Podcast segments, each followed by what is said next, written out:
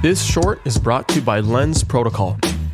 Do you think the industry is missing anything in terms of empowering more Web3 native user, users with, with on-chain data so that they can become more informed? Because I, I argue like one of the biggest unlocks for creators and communities when they build in Web3 is the immutability, the transparency, and the interoperability that comes with building on the blockchain.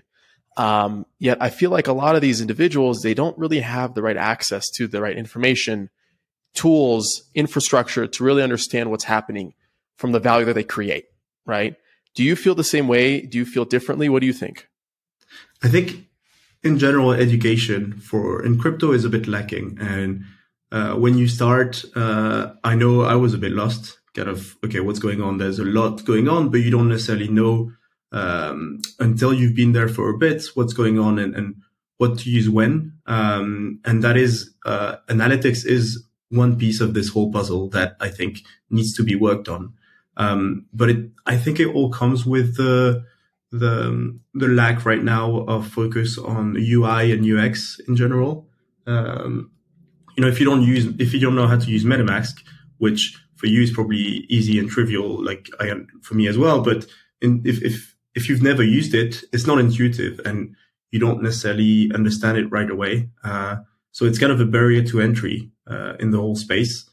Um, and so, yeah, I think probably like the early ages, the early age of the internet, where at first uh, it was really unusable for the average user and no one knew what to do until mm-hmm. nice interfaces came and you could actually understand easily without necessarily, you know, um, I foresee a future where you don't necessarily need to know what chain you're on or uh, what like the entire how how route uh, through what is routed your trade or whatever. You know, this will be hopefully abstracted away into uh, the backend, and you will just know that okay, you swapped this coin for this coin, or you bought this NFT or whatever, but you don't necessarily need to know the underlying. I don't think.